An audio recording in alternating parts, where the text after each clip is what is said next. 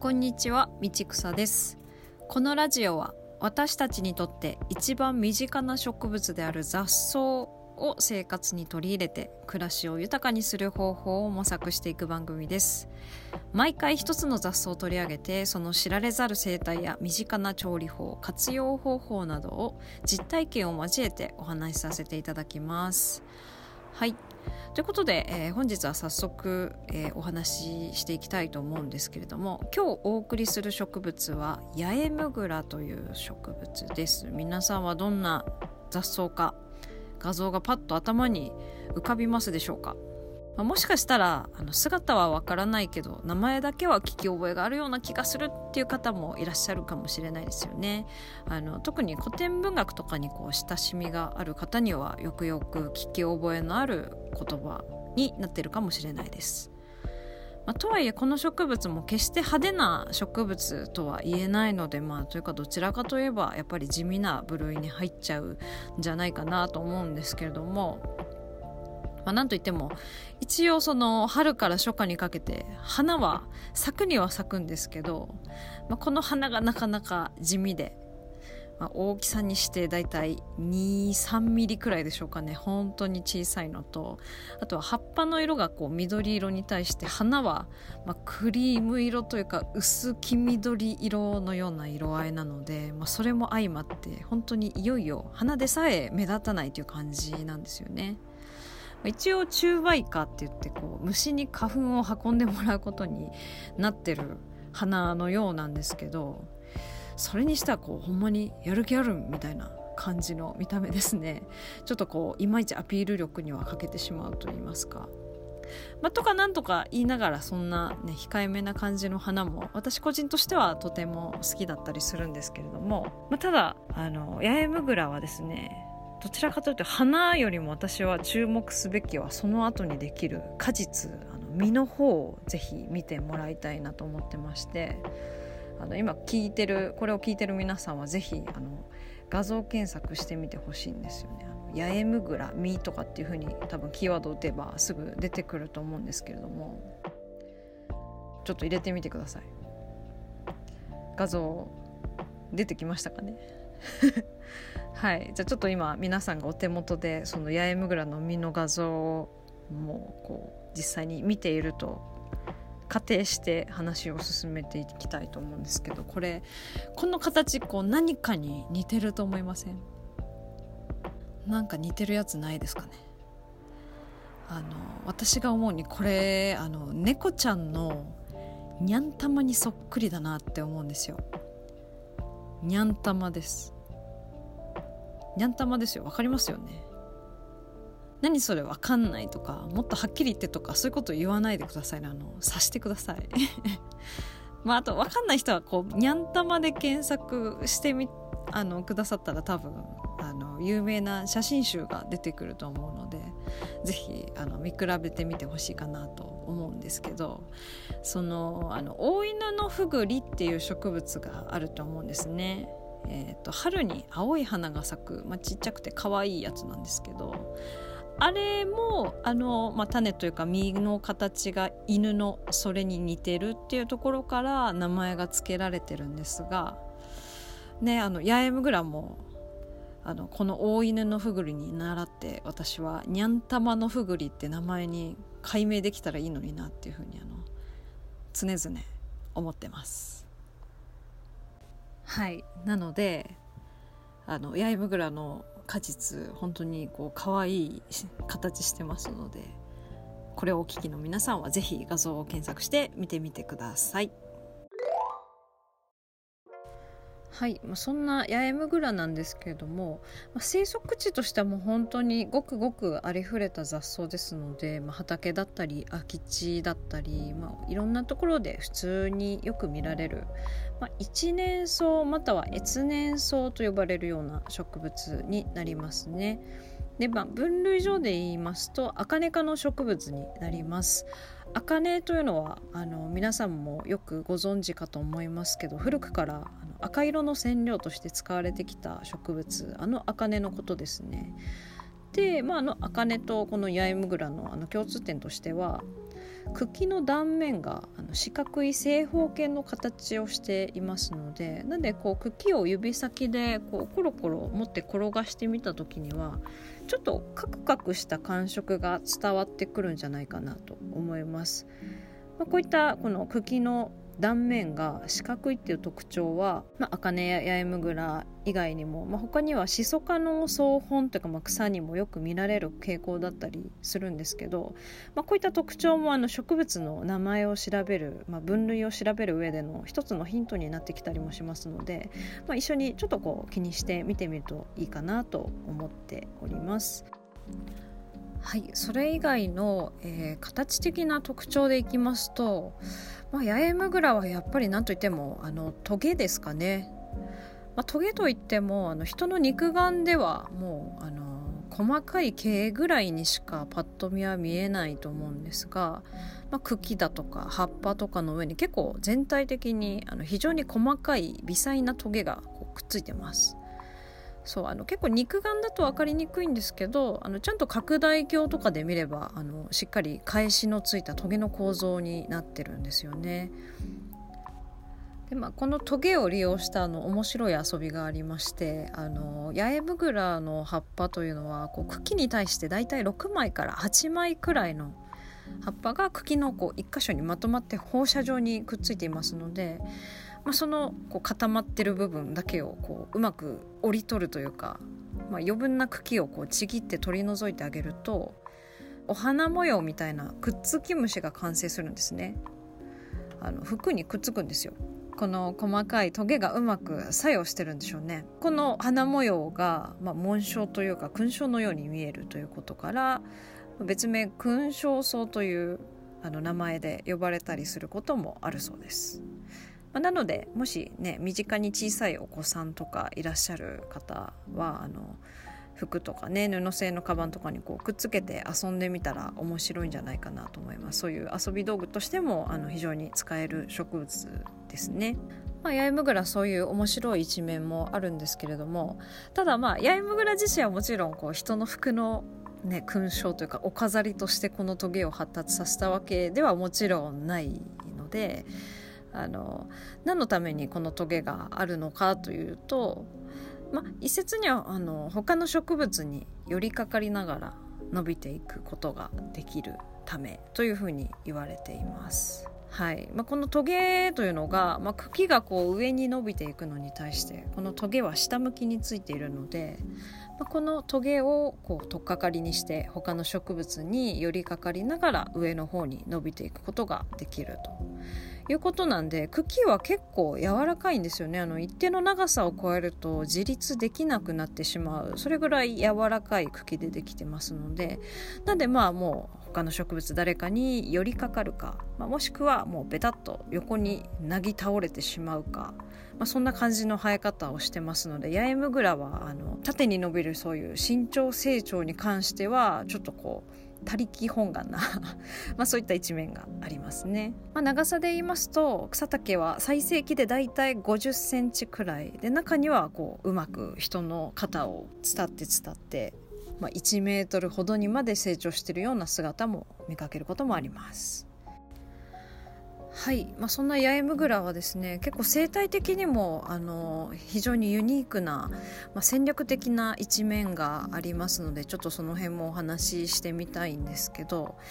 まあ、まず代表的なのが発芽のタイミングですね。あの八重ムグラというのが、まあ、1年生の植物にしては結構珍しくてあの秋発芽と春発芽の2つの発芽タイプが混在している植物であることがあの知られています。ね、要するにあの秋にまとめてとかあと春に一斉にとか、まあ、そういったあの一つのシーズンのみに限定して発芽しないということですね。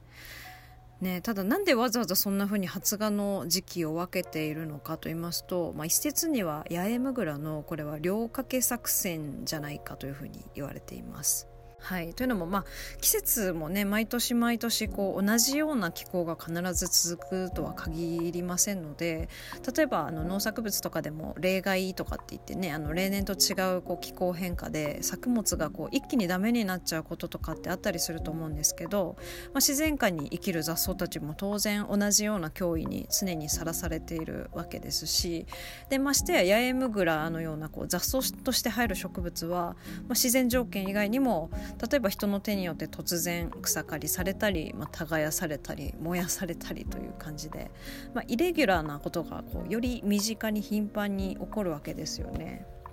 まあ、そんな中でこう少しでも生存確率を保つために一度に全部発芽しないもう季節を分けてあのリスク分散を図っているということです。まあ、そういった点ではあの非常に戦略的で、まあ、賢い植物というふうに取れるんじゃないかなと思いますね。で実際にあの埼玉県の方であの田島ヶ原という桜草の自生地があるんですけれども、まあ、ここではその桜草の発生をこう毎年維持していくために、まあ、冬になるとこう草焼きという管理を行ってるんですね。まあ、草焼きということなんでもう一旦そこに生えてる草を全部燃やしちゃうっていう、まあ、野焼きみたいな、まあ、山焼きとかそういうイメージであの考えていただければと思うんですけど、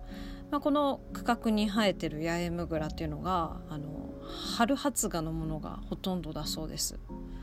まあ、なんでかといったらやっぱりこうせっかく秋にねもし発芽したとしてもここではもう毎年冬に草焼きが入って全部燃やされてしまうので、まあ、秋発芽タイプだけでは生き残ることができなかったからということですよね。なんでまああの八重むぐらからしてみればああもう両掛けしといてよかったの、まあ、本当に良い一例なんじゃないかなと思います。あとはそれ以外にも例えば水田の近くに生える八重むぐらと畑の近くに生える八重むぐらではこう水に浸され続けた時の、まあ、種子の寿命が違ったりとかですね、まあ、これは当然水田の八重むぐらの方がこう水がひたひたに使った時に、まあ、より長く生存します、まあ、要は腐りにくいということなんでしょうね。あとはまあ水田の八重むぐらの方が畑の八重むぐらよりも最初に伸びる芽の長さがより長いとかですね。これ幼い芽と書いてあの幼芽というやつなんですけどこれも水田のものの方が、まあ、おそらく畑のものよりこうより深くに種子が埋土するためではないかというふうに考えられています。まあ、こんな感じであのそれぞれの環境に応じて、まあ、細やかにでそして速やかに進化してこう適応することができる八重むぐらは植物の進化を解き明かすのに非常に役立つ可能性が高いというふうに言われてますね。身近な植物だからこそ人間の暮らしにこう素早く対応できる器用さを備えているようです。はいでは最後にまあ打足的なお話になってしまうんですけれどもあの私が冒頭の方で古典が好きな方はなんじゃかんじゃみたいな話をちょこっとしたかと思うんですけど、まあ、この「八重むぐら」という言葉は、まあ、昔の和歌の中に実際に結構頻繁に出てきてるんですよね。なので、まあ、そこからなんか耳覚えあるぞってなった方も結構いらっしゃるんじゃないかなと思うんですけど、まあ、ただこういう昔の歌に登場する八重むぐらというのは、まあ、どちらかというと今日お話ししてる八重むぐら単体のことではなくて草の総称ですね。特に地面をこう幾重にも重なって覆い尽くすように広がる草たちの総称として昔は使われていることが多いようです。でその証拠にあの百人一首の中の歌で八重むぐら茂れる宿の寂しきに人こそ見えね秋は気にけりという有名な歌があるんですけれども、まあ、この歌の意味はですねあのつる草がこうぼうぼうに生えた寂れた家には誰も訪ねてくる人がいない、まあ、それでも季節は移り変わっていくんだな、まあ、こんな場所でも秋はやってくるんだなという意味になるそうなんですけどこれがもし仮にこの茜かの八重むぐら単体を指している歌だとしたらちょっとあの辻褄が合わなくなっちゃうんですよね。先ほども申し上げたようにあの八重むぐらっていうのは初夏に結実してその後にもう植物体自体は枯れてしまいますのでなんでこの歌にあるように秋の訪れの時期にぼうぼうに生い茂ってるという状態はちょっと考えにくいんですよね。まあ、そういった生態からもこの和歌に読まれる八重むぐらとこの今日お話ししてる固有名詞としての八重むぐらとの違いがちょっと見えてくるのかなと思います。はいそんなこんなで、まあ、ちょっと前置き長くなってしまったんですけれども、まあ、ここからは「道草をハムの」まあ、メインテーマメインテーマのはずですねの、まあ、この八重むぐらを私が実際に道草してみた様子についてお話ししていきたいと思います。そうですね八重むぐらが食べられるっていうこと自体はあのずいぶん前から知ってはいたんですよね。まあ、ただまあなんというか特別美味しそうな感じがしなかったので、まあ、これは完全に私の主観なんですけどなのでまあなかなか手が伸びなかったというのが素直な気持ちですかね。でまあ何はともあれ、ま、初めて食べるものは何でもできるだけありのままの味を確認しようということで、まあ、今回は沸騰したお湯でこうさっと湯がいてまずはおひたしみたいな感じで味見をしてみたんですけどまあこれがなかなかびっくりしました。はい。まず普通の緑色のもの。これはですね特に癖もなくてなんなら甘みとかうまみのようなものがこうじわっと染み出てきてあ意外と美味しい部類に入るのかなって思ったんですよ、まあ、ただあんまり特徴的な香りとかはうん、そんなに目立った香りはないっていう感じでちょっとそれはね逆に残念かなっていう気もしたんですけどまあまあでも食べやすい方かなっていうふうにこの時点では思っていて、まあ、ただ最後その飲み込む時ですねやっぱり例の細かいトゲがちょっとこう多少上顎に引っかかるような感じはしたので、まあ、そういうことであればもうお塩まぶしちゃってあのご飯に混ぜるとかあとは卵焼きの、ね、ナッパとしてこう混ぜ込んで加えちゃうとか、まあ、そういう方法なら食感もこう気にせずに美味しく食べれそうだなっていうふうに思ってたんですよね。で今度はあの緑色じゃなくて赤い葉っぱこれは何かと言いますとあの八重むぐらというのはどうも冬の寒さに当たると葉っぱがこう赤くなることがあるみたいでで物によっては本当にこう赤じそみたいなもう綺麗な赤紫色に染まってるものも結構あったのでまあ、ちょっとこれを緑のものとは別で茹でて味見してみたんですね。あの彩りも綺麗だしもしこれで美味しかったりしたらいろいろ使えるかなと思って。もうそしたらなんとですねもう本当にもう本当びっくりしましたこれ。めちゃくちゃ苦い。本当に苦かったんですよ。なあどれくらいなんだろうもうぐっとこう歯を食いしばりたくなるような 苦みがもう口に入れて噛んだ瞬間に押し寄せてきて。なんでこんなに違うのって感じでしたね。個体差がねあるだけかなとかって思ったので何個かこう交互に緑と赤紫みたいな感じで味見し直したりしたんですけどやっぱり結果は変わらずに赤い方だけなんかすごく苦いっていうことがあって色が違うだけであの採取した場所自体は全く同じ場所から取ったのでこんなにもこう味が違うっていうのにすごくびっくりしました。うんちょっとその赤紫色の方はまあ正直な感想で言うと、うん、美味しくはなかったですね。まあでもうんちょっとなんか悔しかったのでちょっとこれではこれでではい終わりっていうのもなーって思ったので、まあ、その後ちょっとこうそれぞれを、ね、分けて焙煎してお茶にしてみたんですけどこれはあのどっちも美味しくできました、まあ、緑の方も赤い方も全然苦くないし味わいはなんか杉菜のお茶みたいな感じですね、まあ、杉菜のお茶飲んだことある人どれだけいるのっていう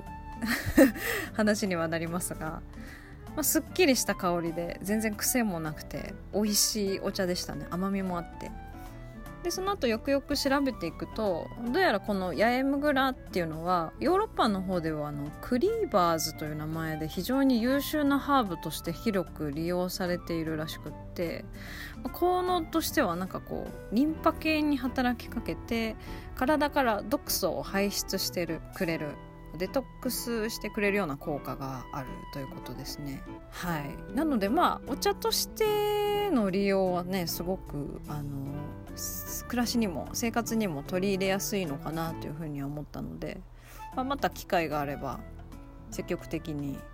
取り入れていこうかなと思うんですけど、まあ、それにしてもちょっとおひたしで味見てみた時になんであんなに味が違ったのかちょっとこれは答えが見つからなかった謎のままですのでもしどなたかご存知の方がいれば是非あの DM でご教示いただければ大変ありがたいなと思います。はいそんなわけで今日の雑草は八重むぐらについてお話しさせてもらいましたがいかがでしたでしょうか？まこの「道草をハム」では皆様からの番組のご意見やご感想あとは取り上げてほしい雑草のリクエストなどを募集しております、えー、Twitter もしくは Instagram にて「ハッシュタグ道草をハム」でぜひ投稿してください。また Apple Podcast のレビューも随時募集しています。面白かった。雑草食べてみたくなったとかそういう一言感想も大歓迎ですしあとは星マーク、えっと、マックスが多分星5つになるんですかね。をただこう押していただけるだけでも大変励みになりますので是非ポチッとよろしくお願いいたします。はいそれでは本日も最後までお聴きくださりありがとうございました。どうぞ素敵な雑草ライフをお過ごしください。ではまた。